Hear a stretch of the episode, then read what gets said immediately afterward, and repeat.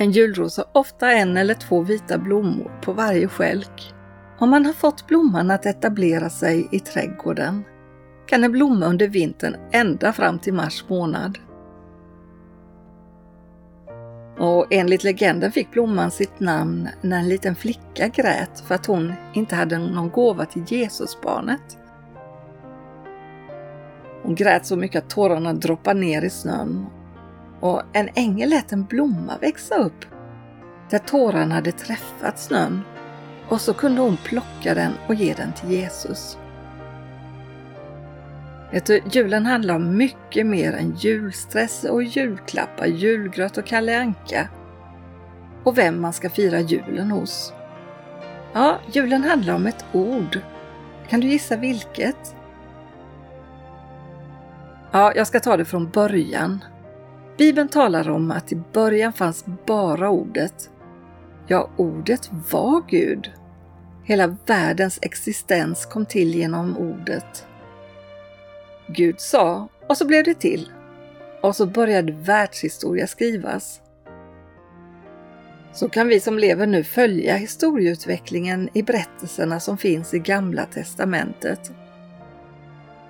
Och Gud valde att verka genom människor i Gamla testamentet som var behäftade med svaghet och som var långt ifrån perfekta. Under historiens gång talade Gud till sitt folk genom profeter. Han både förmanade, korrigerade, uppmuntrade och gav dem hopp. Cirka 700 år före Kristus sa profeten Jesaja att Messias skulle födas. Så här står det. Ty ett barn blir oss fött och en son blir oss given. På hans axlar vilar herradömet och hans namn är Under, Rådgivare, Mäktig Gud, Evig Fader, Fridsförste. Och vet du vad som hände efter cirka 300 år? Jo, då var Gud tyst i 400 år. Han talade inte längre genom sina profeter. Det var nog en tuff tid för Israels folk, tror jag. Jag undrar just vad folket tänkte under de där 400 åren.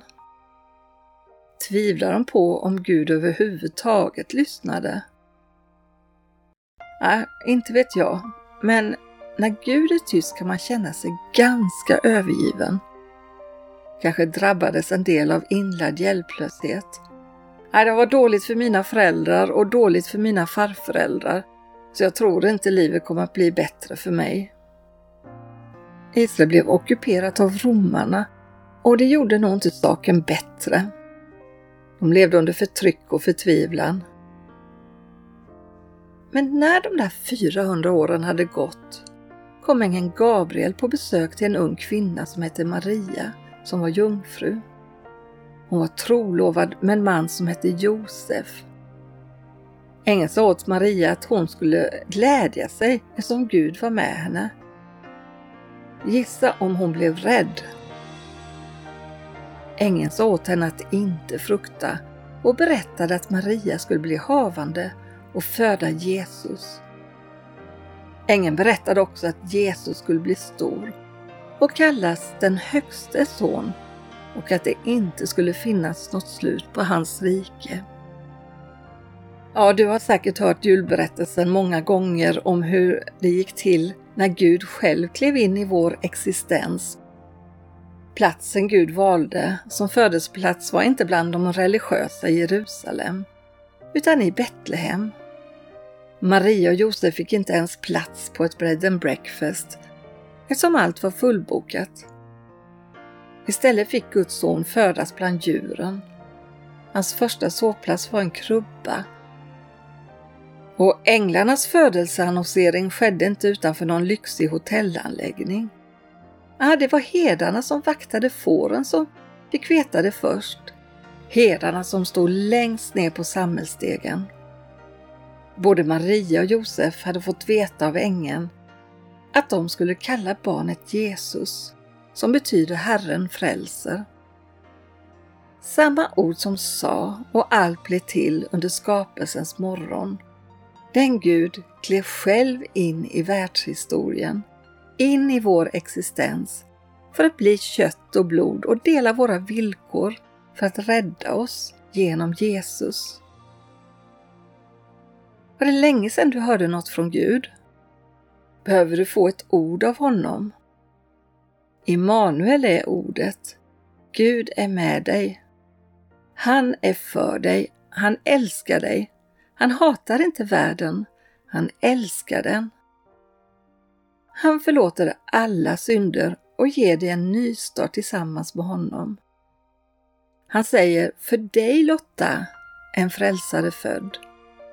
För dig Kalle en frälsare född. Han vill ställa dina fötter på en rymlig plats. För i namnet Jesus finns det hopp. Han kan göra trasigt till helt. I Bibeln står det att var och en som ropar på honom ska bli räddad. Det finns inget annat namn som kan rädda. Du undrar kanske hur man gör för att komma i kontakt med Jesus? Börja med att ropa in honom i din egen tillvaro, i dina omständigheter, i ditt hem, oavsett hur det ser ut. Be sedan honom gå före dig in i dina problem. Han är din sköld. För hans namn är under, rådgivare, mäktig Gud, evig fader och fridsfursten. Emanuel, Gud är med dig. Den julros han vill ge till dig är sig själv. Får han bo hos dig? I have a friend who loves me as I am. He is my Lord, my shepherd, I his lamb. I have a friend who wants the best for me. He knows my soul and sees all I can be. He came to show us how to live. He came with so much love to give. My friend.